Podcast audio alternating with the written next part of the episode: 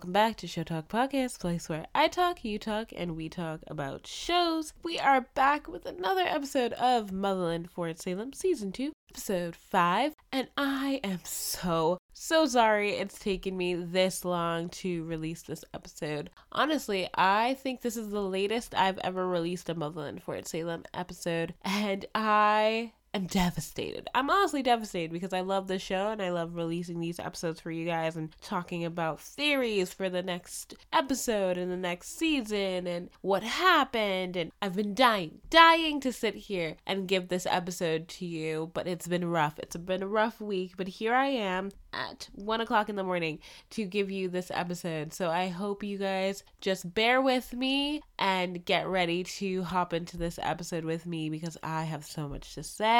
I feel like this episode has been hyped up the most by the rest of the cast since the beginning of the season. And I kind of understand why because from what I can see from the beginning of the season to what has happened now, episode 5 is kind of like a churning point for the season. It's the time where the girls are starting to question things and, and learn the truth about more things and we're starting to change our attitude about what's what's to come and what we should do about things now and I'm I'm excited. I'm excited. I mean, look at Abigail. She's ready for vengeance and that I'm excited for. Tally over here is reaching for the truth whether Alder wants her to know it or not. Raelle might finally learn her own truth about her mother, and I feel like that'll change the game so much. Anacostia and Scylla have made their presence known with the Camarilla, or at least the purists, and that's going to change the game as well. So we have a lot to talk about. We have a lot to talk about with this episode of Motherland Fort Salem, and I hope you guys are willing to listen, and I am excited to get into it with you. So let's get into it. Motherland Fort Salem, Season 2, Episode 5.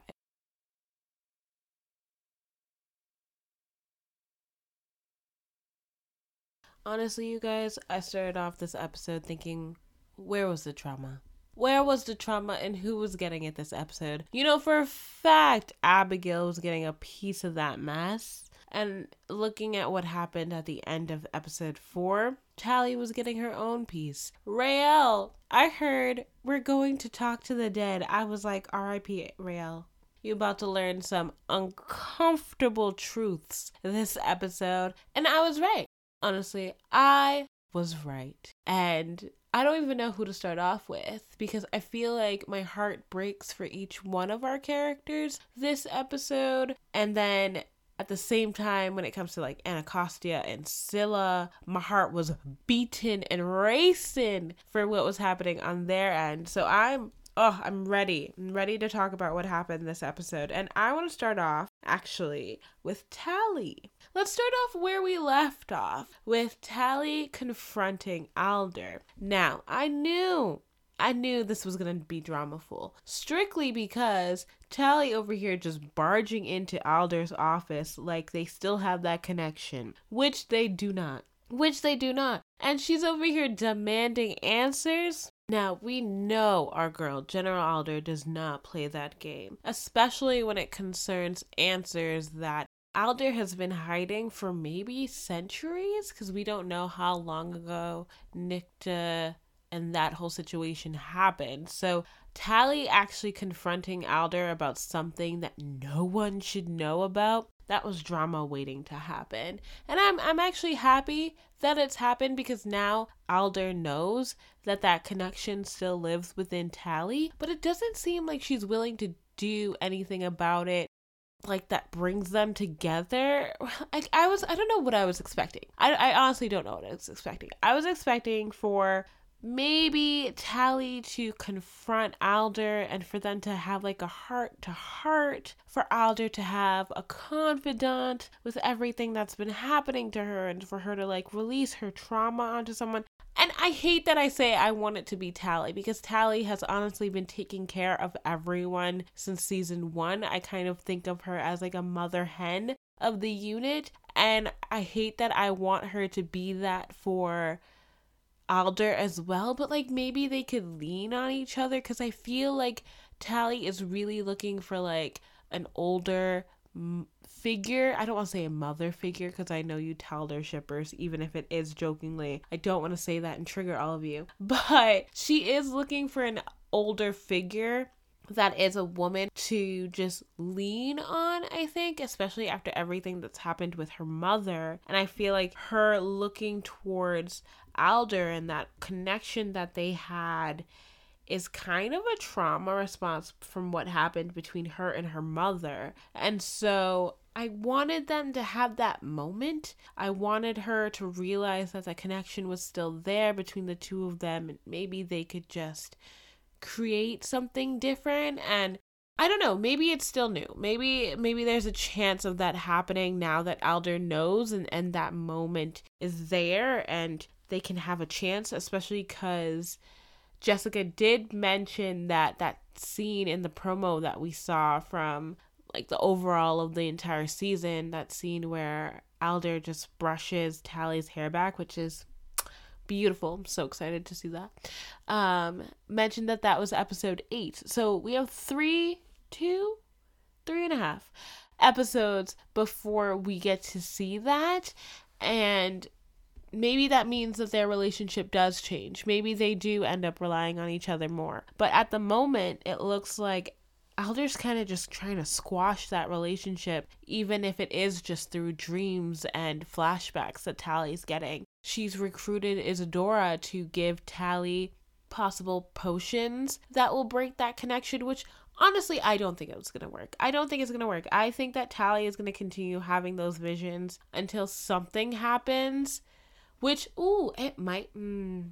You know what I was thinking? Because random. But you know how in the promo for next episode, Alder goes to look at the source that's been taking out witches that the Camarilla have been using, and we find out that it's kind of a la- living organism, which I'm going to be calling Venom because somebody said, imagine if that living organism that's been taking out the spree and the witches are actually a living organism like Venom. So I'm going to be calling it Venom because I love Venom. It's my favorite Marvel movie. Don't judge me. Anyway, that moment where we see Alder being taken down by Venom, I wonder if Tally will feel that connection because of what they have together. And I wonder if that might snap the connection between the two of them or make it even tighter because they both are connected in some way and maybe they'll need Tally to bring Alder out of whatever problems that she's going to face now that she's been attacked by what's been killing so many witches. So I'm I, I'm ready. I'm ready to see that and I hope that their connection will grow stronger. But now that this tension has risen with the fact that Alder knows about what Tally knows in the form of what happened to Nicte and what happened to the martyrs that apparently have killed themselves because of something that maybe Alder did or something that Nicte did under Alder's leadership. It's just it's it's a rough going it's a rough going. And we knew that tally she's someone that after season one after that betrayal she felt like she got from Alder with the death of those civilians. She's someone that at this point is not going to stop looking for answers. And that kind of goes with her lineage as a seer and as a knower. She kind of has to keep knowing and, and keep seeing the bigger picture of everything. And now that Alder is kind of trying to hide that past that Tally can see, she's going to want to go harder in finding out the truth. And we see that she does that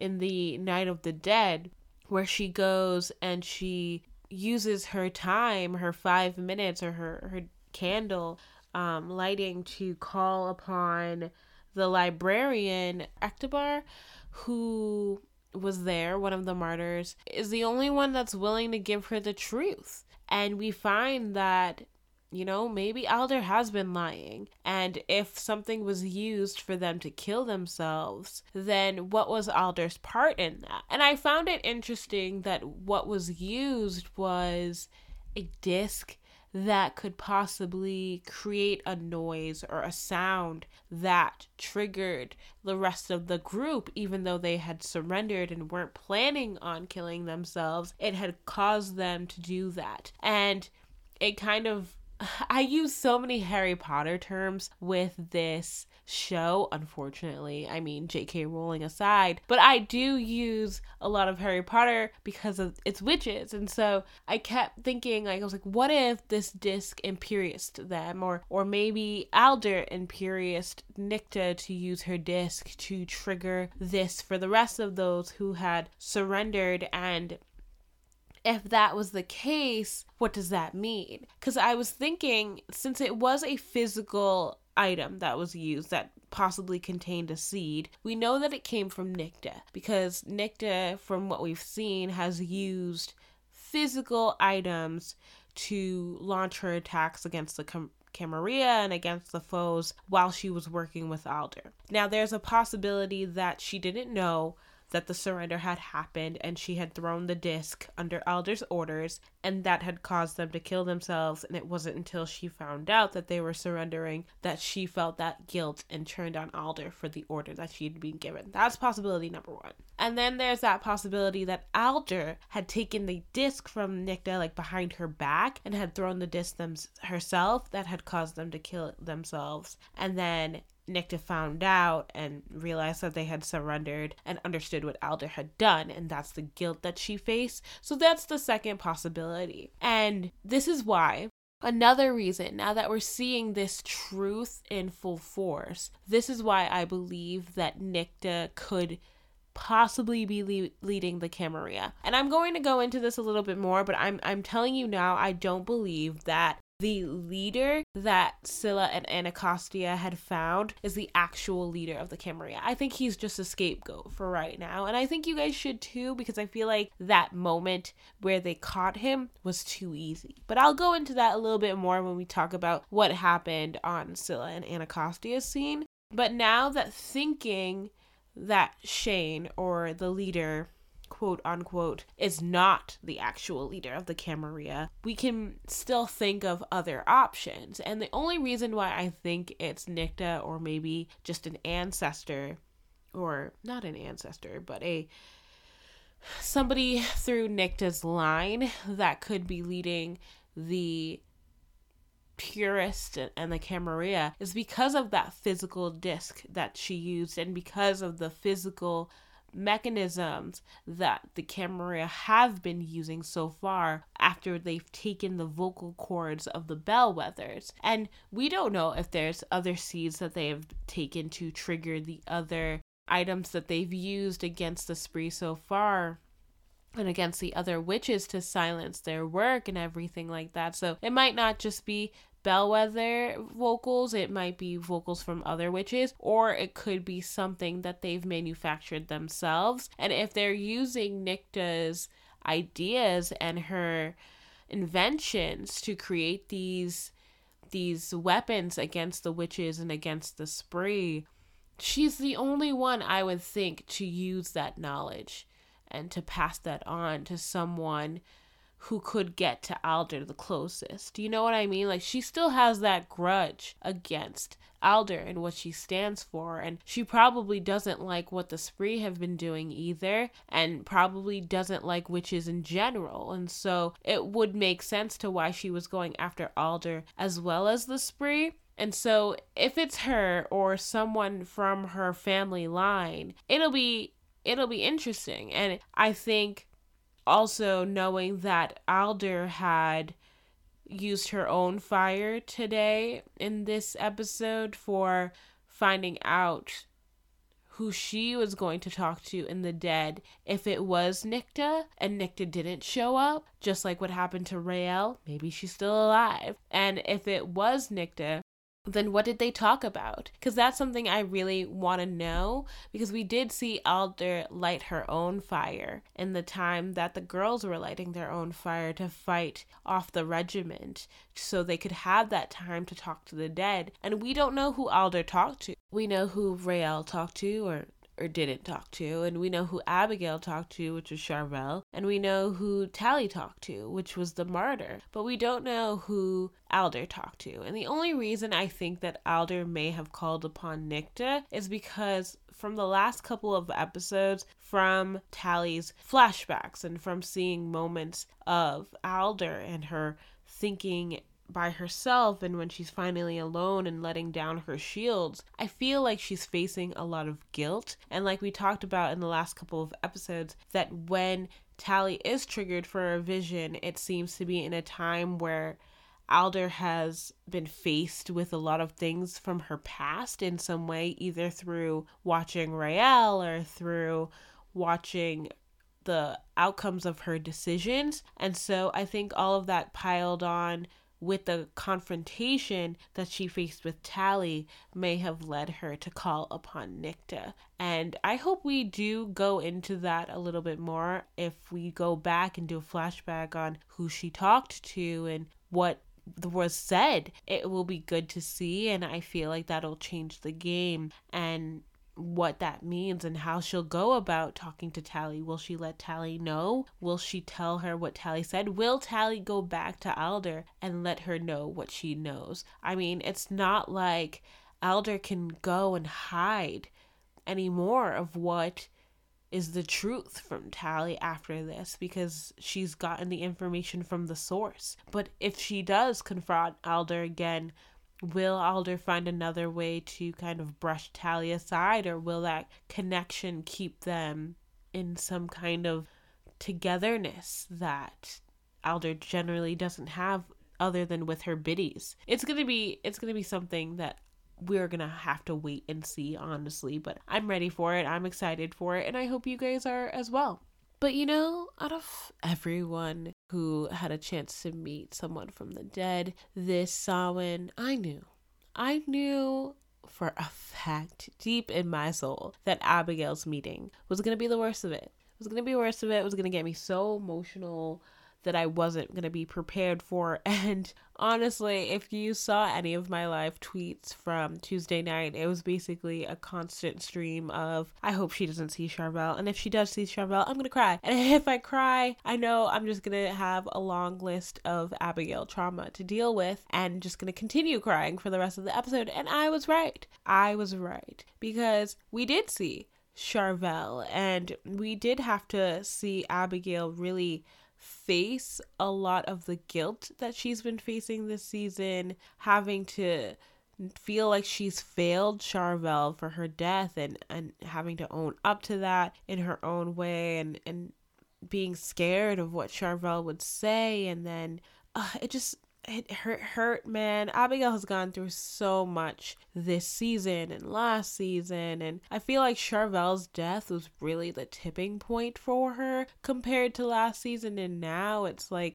once Charvel died, she lost the only member of the Bellwether family that really understood her, that was close enough in age, that understood that although all this pressure was on there to be the best bellwether and be the strongest and to marry and continue the line. That Charvel still married for love and she still went against the normal for what a bellwether was meant to be. And Abigail felt like she could lean on her, and Charvel's death kind of just, she lost that comfort. And then she also gained a target on her back from the Camarilla and from the spree. And it was like, well, what does she have now? She can't even trust her instincts to keep herself alive, seeing as how the last time she let the Camarilla get underneath her skin and lead her as bait to her death. And, now she feels like she had a chance to save Charvel and she couldn't. And having Charvel's ghost now in front of her it's like she has to confront all of that. The guilt she feels for not being able to protect Charvel and understanding now that she is the last line of bellwethers. And she did mention that as well earlier on in the episode and how if she could choose anyone to speak from in her family line, she has a long list because she is the last and because the Camarilla have been gunning for her and her family these last couple of episodes and forever, who knows how long. And uh, it made me really think about why the Imperatrix was gunning for her so much and, and why it's so important for her to marry and have kids and why it should be with someone of preferred lineage and, and family. It's because Charvel, now that she's gone and knowing that the Bellwethers have a target on their backs, she is the only one to continue on that family lineage and that power and the amount of pressure that she should be under from not only her mother but the rest of her probable ancestors is just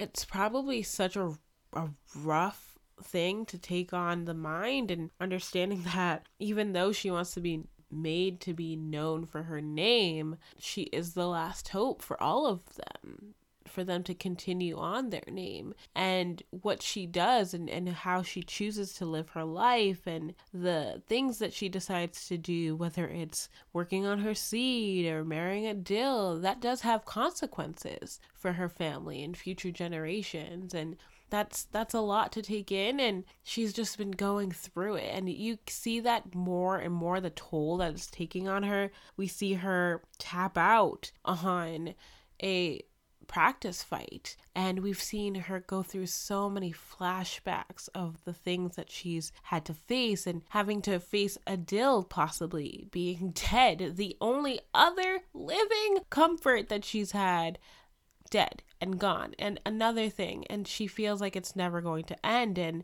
maybe at the end of the day she's kind of understanding that there's nothing she can do she has so many things going against her that maybe the only thing she can do is fall back in line as a proper bellwether. Maybe she thinks that her not being the proper bellwether or doing what she's been told is the reason why all these events have happened. I mean, if I was her, that be some of the same things that I would be thinking about. It's just, it's so crazy everything that Abigail has had to face this season and having to now face Charvel on top of it it's I'm honestly exhausted. I miss our smiling Abigail. I really do. And I know some of you guys in the fandom and, and some of my mutuals have been like, I'm so tired of the black pain that Abigail has had to face this season. And I completely understand. I completely understand. I'm honestly exhausted from it. I just want her to be happy again. I want her to be flirting around with all the boys. And I don't know. I'm waiting to see her smile a lot more. And I feel like we saw a little bit of that towards the end of this episode once she understood what Charvel wanted from her. And I think that scene was really powerful because Charvel basically explained to her that everything that she's been feeling and all these failures that she thinks she's had is all just insecurities and mental games that she's been playing with herself. And the fact that Charvel, in this speech that she gives Abigail, explains to her that even from the grave, she is more than just a bellwether. Kind of just cemented what Abigail knew deep in her heart that this wasn't the path for her. What she was meant to do was to break boundaries, was to fight back and, and stop letting the army be her shield, stop letting her name be her shield, but truly just be Abigail and fight for that vengeance to get back at the Camarilla for what they've done for her and really tap into her to her true potential. And in that moment where she was talking to Tally after Samhain and explaining what she had to do and having that moment with Adil where she finally found an ally who understood her and could relate, seeing as Adil's life was also at stake once again with Khalida from the Camarilla, and he felt weak and he was tired of feeling weak. And Abigail felt weak and she was tired of feeling weak. And it was like Charvel gave her that forgiveness to be able to forgive herself, just create a different. I don't know. I feel like she leveled up she leveled up from this trauma and the constant hits that she's been facing and I am so excited. I'm so excited. And it also has me ready for this Abigail and Adil team up. I know I've been saying this since season one, but I'm telling you, Abigail and Adil it's going to be a force to be reckoned with. A force to be reckoned with, especially when I know for a fact that Adil is probably going to show Abigail some of his seed work. There's no way he's not going to, especially because he understands now what's at stake and what has to be done. And we know Abigail is the type of person who won't back down and will do whatever it takes to be able to reach a higher potential. And she'll see that Adil is what is meant or needs to be used used is a strong word, is what she'll need to be able to tap into that. And so who knows? Maybe we'll see an evolution of her weather work, or, or maybe we'll see new work in general that we haven't seen from her or her family line. Something that'll make her better in the history books, other than her great grandmother Gemma.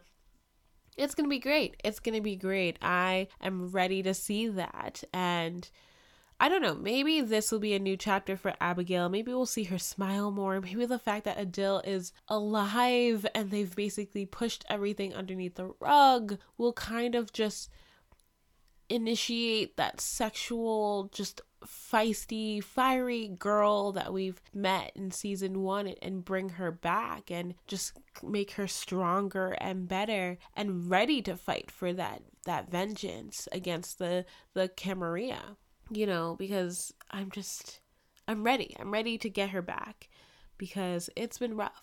It's been rough. I mean, seeing her face, just hearing that Adil might be gone, broke me. Honestly, if Adil didn't come back, I would have been protesting. I'm a strong Adil shipper, and you can't take that ship away from me. Unacceptable. And so now, just seeing them back together and the power that they're gonna have. I'm excited. How many times am I going to say I'm excited? Clearly, if you are over the age of 21, take a shot every time I say I'm excited because you will probably be intoxicated by the end of it. While we're at it, though, you might as well toss a shot towards Raelle because she is going through it as she always has. And of course, it centers around her mother, which when does it not? If it's not her mother, it's Scylla, and if it's not Scylla these days, it's the mushrooms. So we have a pick of the three, and I think we caught a little bit of both, mostly with Scylla and her mother, because Raelle this episode has finally confronted Anacostia about what she saw last episode, which was Scylla, and what that means. And the fact that Anacostia actually told Raelle the truth, well, not the full truth, but a majority of the truth, got me really excited and super happy because Raelle has finally created that connection between herself and Fort Salem. She's finally started to lean on Fort Salem, find her place in Fort Salem, and just really come into herself and the powers that she's learned to harvest. And I feel like if Anacostia had lied to her, then it would have created a strong rift between what she's built so far. Especially because Anacostia is kind of like a mm, she kind of is because we know how we say on Twitter that Anacostia is like the mother hen to Scylla, Raelle, and Abigail. So if Anacostia were to lie to Raelle in this moment when Raelle knows deep in her soul that she saw Scylla and she has her photo evidence and she would recognize Scylla's eyes anywhere, then that would be like her mother or this strong maternal figure or leader that she's put all of her trust into just break you know it, it would break and she wouldn't be able to trust anacostia and she wouldn't be able to trust this system that she's finally put her her heart in and her work in. And so the fact that anacostia told her the truth made me really happy because that shows that anacostia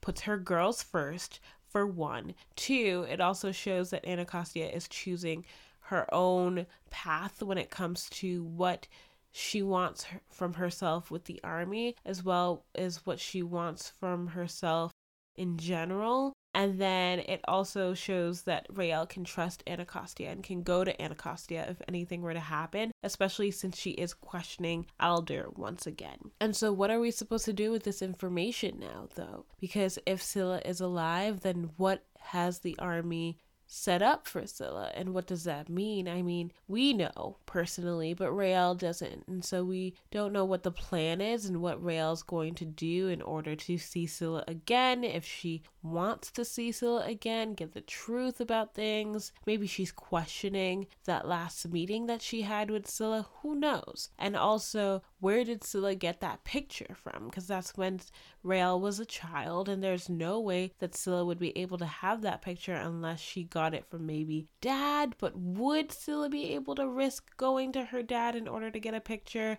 Again, who knows? And so that's just more questions that I feel like Raelle is having. And to feel so unstable and having to question everything, I feel like this Samhain, she really just wanted her mother in order to feel that that solidness and that connection and answer some of those questions that she had and make her own decisions from there because we know that in season 1 Raelle was kind of looking for herself and she kind of centered that around her mother. First, it was her mother's death and the hatred towards the Bellwether family for that. But then it was her questioning of Fort Salem because of what happened to her mother and what her mother would want from her, not knowing that. And so now that Raelle has put all of her faith in this, I feel like she's wondering if she did get to talk to her mother in person, if her mother would be happy at the fact that she's putting all of her work and, and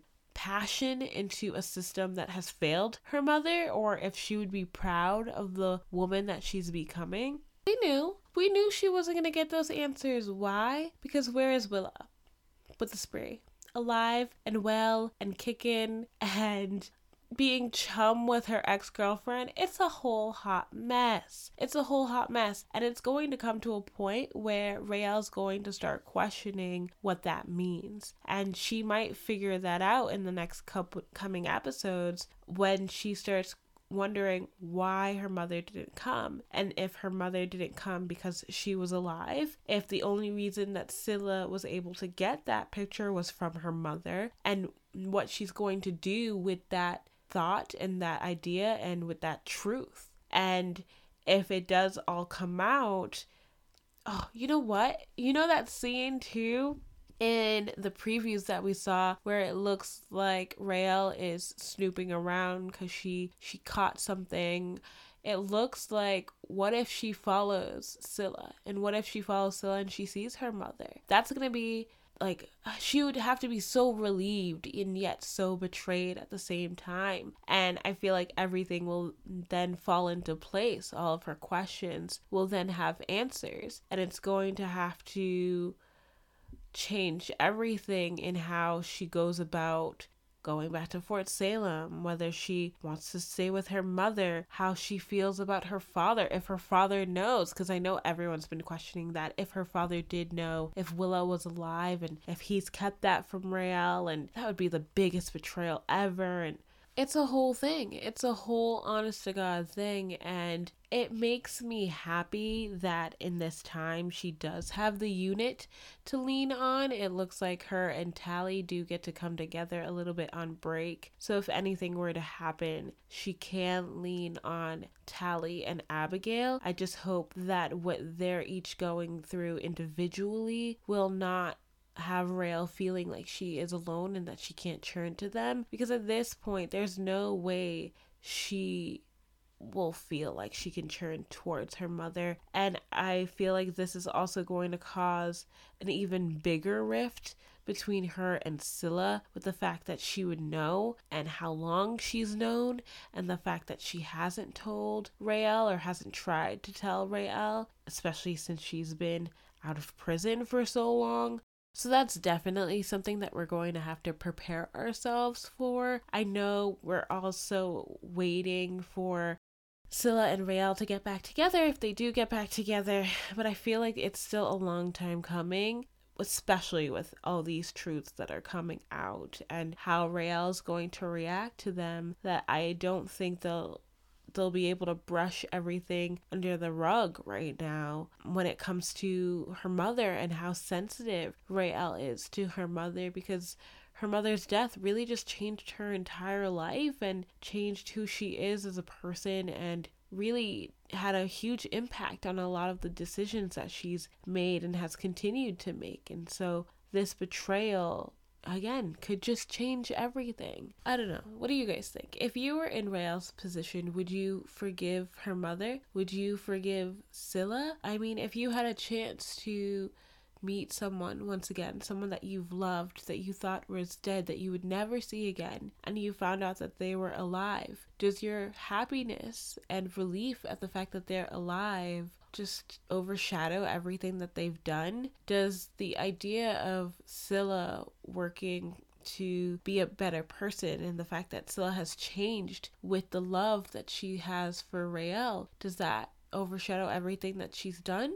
Does that cover up the lies that the betrayal that she's done you know it's it's a lot to think about um but i do see things a little bit differently just because everything that still has gone through this episode and us being able to see both sides, you know, have me looking at things a little bit differently, but just thinking on Raelle's perspective, I don't know how I would personally feel. I don't I don't think I would be able to forgive either of them because that's such a deep pain and once you've broken your trust like that, I mean, for me, I don't think I could ever look at someone the same and, and not think that they wouldn't hurt me the same way again. Because this is the second time that Scylla well, third time that Scylla will have hurt Raelle. First, when it came out that she was spying on Ra- Raelle for the spree, and that's why they got together to begin with. And then the fact that Raelle was free from the army and still didn't try to contact her or get with her. And now the fact that she's been working with her mother and still nothing.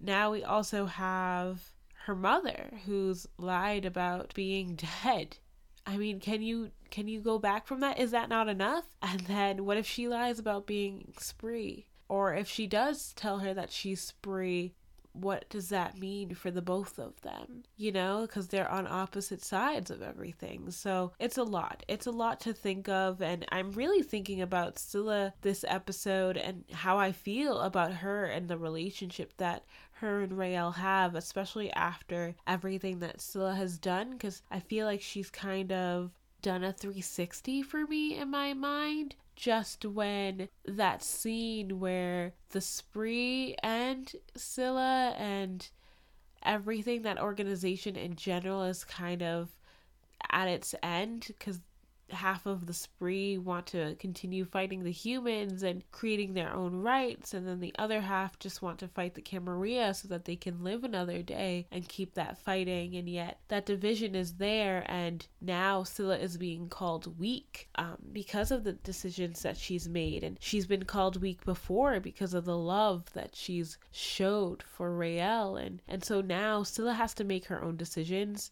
and the fact that she's also had this partnership with Anacostia has had her personally have seen her change a lot more with how she thinks about things and how she goes about things and she looks out for Anacostia and you see this bond blooming between the two of them. So she may be weak in the eyes of some parts of the spree, but she's also grown in strength in the trust and love that she's used to get her to where she is right now. And I really like that because it makes me think that if her and Raelle were to get back together, that like I said last episode, that she would fight for her and, and she would understand that that loss and the importance of Raelle in her life and what that's done and how that's changed her. I don't know, especially this this moment in the season where we see Scylla kind of show her face to the Camarilla or to the purists and all to protect one girl, to protect Tiffany. Man, Tiffany has had it rough. Tiffany has we went from can't have any playdates to Tiffany to stoning Tiffany in a masquerade ball that nobody asked for. Nobody asked for. What kind of I don't know. I felt so upset with the fact that Anacostia and Scylla have went through all of this trying to find the leader of the the Camarilla or finding the leader of the Purists, just to find out that they are all cowards. They are all cowards to the point that they would cover their faces and stone a child to possibly death. Stone a child who is a witch or has the vocal cords or the beginning vocal cords of being a witch and do it anonymously but say it all in the in the support of protecting their daughters. Screaming. I'm screaming. You're telling me that as you're covering your face and going about your day that you are protecting your daughters by stoning a 7 year old trash trash and the fact that this is what Anacostia and Scylla have come into just, you know, blows my mind. It does. It really does.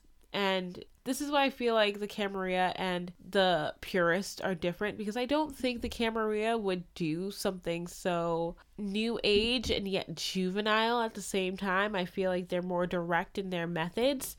I do think that they are the link to the Camarilla, or they have a link to the Camarilla, because there's no way that the Camarilla are not using them as just like decoys and, and scapegoats. Speaking of scapegoats, I don't think that Shane is the leader of this purist organization or the Camarilla because it was too easy. Especially because when we first meet Shane or this undercover cop or whatever he was, he was kind of taking orders, I feel like, from the other guy. And if that wasn't the case and he was the leader then like how did he just let himself be taken over by Scylla by herself? No protection whatsoever no bodyguards nothing. They, he really thought he was untouchable enough for him to just have a complete organization and a complete murder of a child with hundreds of people and not have somebody spying on him or or undercover at all. It don't make sense. It, it really doesn't make sense. And that's why i don't think he is the real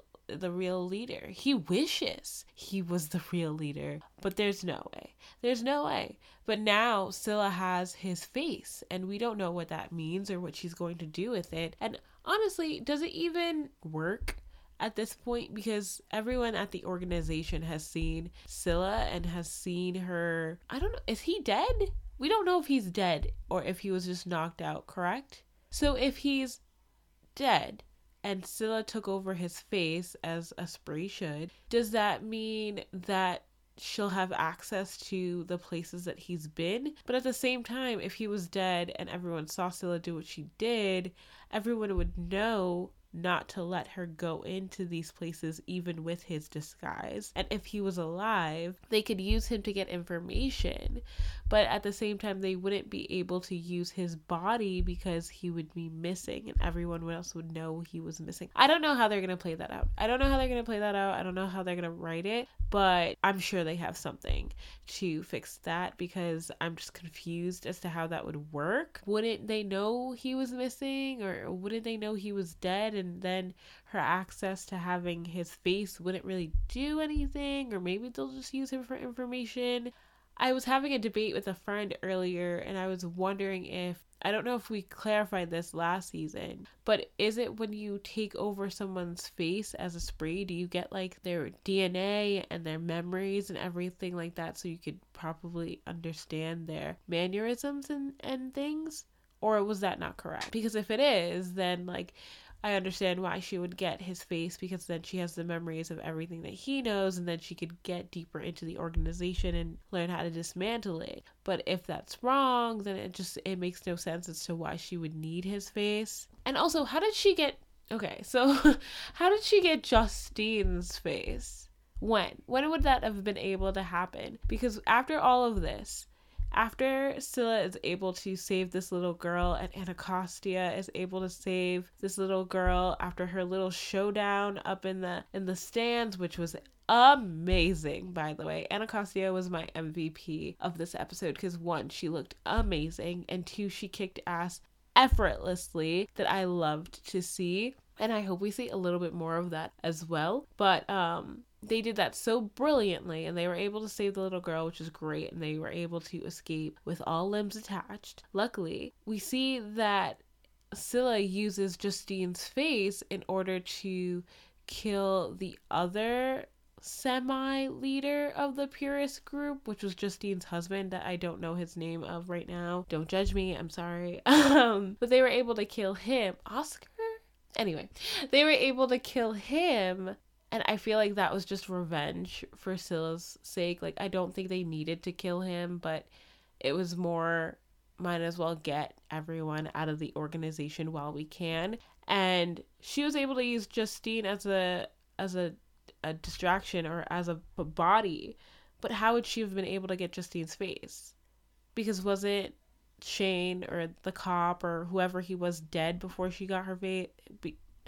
Or do you not have to be dead in order to get the face? Questions. I have so many questions. I feel like every episode I have questions. I just need someone to break down what it means to be spree for me. And I've had this discussion multiple times with friends about what it means to be spree and what the spree can actually do and what's the difference between spree and the witches and what does the lighter actually do and what can they attain with the lighter and sometimes I feel like those questions were answered and sometimes I don't feel like they were and I don't know, maybe I need to refresh myself with what happened in season 1 and that'll give me more clues. But right now I still have questions. And I bet some of you guys do too, so I don't feel alone in that. But yeah, that is a lot. A lot that has happened with Scylla and Anacostia. Anacostia had a showdown that she won, and I wonder if they're going to use him to take his face too, because his face would work because Anacostia was able to beat him without anyone seeing, and he still looks like he has a huge play in the organization compared to Shane but who knows? And now Scylla is able to get this new guy's face and now we also have a little baby spree or a little baby witch, depending on how that goes. And maybe we'll see more of her, more of Tiffany, and maybe we'll see her work on her power, and it could be the start of a new generation of Motherland Fort Salem. Who knows? But that'll be cool to see. And and yeah, I don't know. I feel like a lot happened this episode. I feel like a lot happened this episode. We are almost at an hour of talking, which, if you've gotten this far, congratulations because I didn't think I was going to talk this much. Um, but clearly I had a lot to say. But it's just it's been so good and I'm so excited for the transition from this episode to the rest of the season cuz we're halfway now. We're halfway now and I feel like we felt that shift. I kind of feel like our girls went a little bit unhinged this episode, and that means that how they go about doing things, the methods that they go about doing things, the desperation that they'll have for the truth and, and for everything is going to be so much stronger and a little bit darker too. I feel like this season has taken such a darker tone compared to last season, and I feel like it's slowly increasing the shade color. So, who knows what we'll end up dealing with by the episode 10 who knows um but i'm at the edge of my seat for it clearly but that is pretty much what I have for you for this episode. And of course, we'll have honorable mentions in just a moment where we go over things that I want to talk about that wasn't able to fit into this episode completely, but I still want to talk about it and I hope you guys want to listen to it. So let's get into that. Honorable mentions of Motherland Fort Salem, episode 5, season 2 honorable mentions. I am excited to talk about the possibility of Gregorio and Tally. Now, I know, I know in After the Storm, in other interviews, we said that Tally wasn't going to have a real romance this season. And yes, sure. That doesn't look like it's happening so far, although I am Team Talder and I believe that their connection and their bond is deeper than any relationship can be. But I saw that look. I saw that look between Gregorio and Tally, and I know y'all saw it. And Tally is screaming bisexual energy this season, and I love every second of it. And did you see Gregorio jump in front of that arrow for the girl? That is what we need. That is what we need. I just had my friend start watching season one of Muzzle in Fort Salem, and she was telling me about how much she hates Garrett and what Garrett has made her do to hate Tally. And yes, I completely agree. And I'm so happy that other people are understanding my frustration with Tally and Garrett. And I would actually be okay with Tally and Gregorio if that happens because for multiple episodes now this season, we've seen that he has such a great support for her and he kind of just balances her out in a way that we haven't seen other than with Alder. And I think that that'll be a good relationship for her. And I, I want to see it. I want to see it. I'm not to lie. Especially because now that Abigail has Adil, I don't think that Abigail will be mad to see Tally with Gregorio. For anything, it might be the best outcome for all of them because then the Imperatrix can't force them together, you know, because they're already betrothed to different people. But like I said, we know there's not going to be have any real romance this season, at least from what we've been told from Tally. So we'll just watch. We'll just watch as the bisexual energy just screams out of Tally this season and see if she can get both. See if she can have it all by season three. For all we know, that'll chances. Although I do see you guys talking about that poly ship between Adil, Gregorio, and Abigail. And if you guys didn't know, I am a sucker for a good poly ship. But for some reason, I don't see all three of them together. And I think that's only because I know the struggle that Abigail faces I don't think she would want to be with Gregorio because they were destined to be together or they've had a history of having to be together because of who they are. That I don't think she would like him in that respect. Um, but I do see that that romance between Adil and Gregorio, and I love it, and I think it's cute but for some reason I just can't see all three of them being together, so I'm not on that Abigail, Adil, Gregorio, poly ship. But if you guys have any other poly ships that you like that I haven't noticed in the show, I'd love to hear it. And no, I I'll say this now, I don't consider Tally, Raelle, and Abigail to be a good poly ship either. It's just it's it clashes weirdly to me. I don't know, maybe you guys can change my mind on both of them, um, but I don't see that. And also, what I wanted to talk about in the afterthoughts of this podcast is Scylla killing this man. She literally used a unicorn pencil and stabbed him right in the brain. And honest to goodness, I did not care. I literally clapped. I was perfectly fine with Scylla causing murder on screen. What does that say? And clearly I wasn't alone because I saw those tweets. Everyone was clapping. Everyone was over this man. And yes, we all felt bad for Justine, just a little bit. But at the same time, Go Scylla. He was about to stone a child. I literally care for him zero much, especially the way he was treating Justine. The man had to go. The man had to go. I was over it, but I loved it. It was such a powerful scene and such a powerful moment. And I think this might be the first time, actually, I think actually every time we've seen someone really die on this show, it's either been by the hands of Scylla or been by the hands of the Camarilla or the Spree. What does that say? I don't know. But I also feel that like Scylla really took this extra edge this episode about showing herself off to the purist and telling them that she was spree and killing this this man all because of that moment that she had in the beginning of the episode where the other spree member called her weak. I feel like this was just her taking a stand and kind of like proving a point that she wasn't weak and she was up to par and, and she had to do and she could do what she had to do um without having to prove herself. You know, she did it on her own, and it wasn't something that Willa wanted her to do, and it, it wasn't something that Anacostia wanted her to do. She kind of saved Tiffany on her own with those decisions that she made and killed this man on her own with those decisions that she made because there's no way Anacostia agreed to that.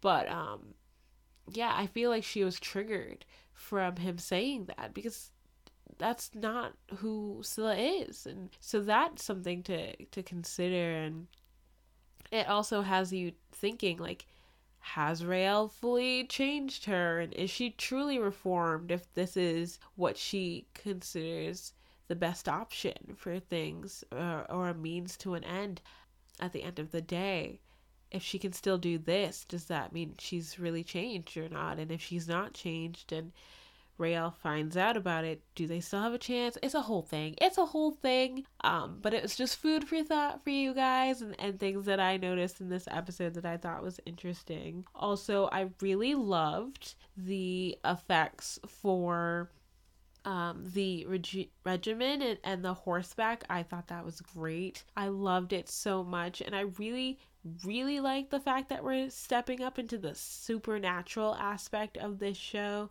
when it comes to things like that, like ghosts. And I hope we tap into a more supernatural thing where we can see maybe other members of the like I don't know. Can we see a werewolf? I don't know. Can we see mermaids or something? I just I want more. I want more and with more seasons we can get more potential magical creatures and supernatural creatures that we didn't think could fit into this storyline but do. I mean, we have a mushroom wall. We could do anything at this point.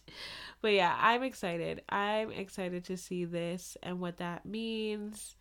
What else? I feel like I had something else to mention. Oh, yes. Did you guys see the trailers for Tuesday? It looks like it's going to be a doozy, especially if Alder gets taken over by Venom. I don't know what that means. I hope she doesn't die. If anything happens, we're fighting. I am not ready for that, but who knows? Like I said earlier in the, this episode, maybe Tally's connection will be able to save her. Maybe we'll find out that this organism isn't able to get to Alder. And also, how were they able to control that? Or how are they able to put it in a box? And when was it a living organism? And if it's a living organism, is it only attracted to what's in witches?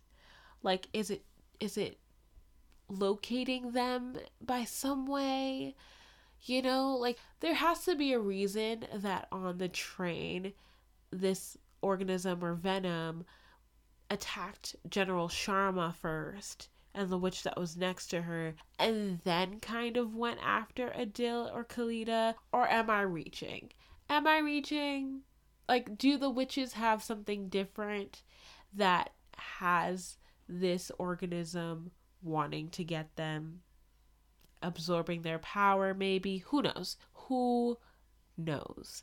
But that is for me to find out in later episodes obviously. But it kind of also reminded me of the mushrooms at the same time. Like, does that make sense? Like, it had like a same power feel. Hmm, I don't know. But speaking of the mushrooms, did you guys notice that Raelle's really tapping into her powers this episode when it comes to using the mushrooms? She used it pretty well and pretty strong when she was fighting off that ghost regime member. And I thought that that was really interesting the fact that she could just whip it out like that compared to not even two episodes ago when she didn't even know if she could get control of these powers. But to see that growth already is amazing. I'm very excited for it. Again, excited. what can I say?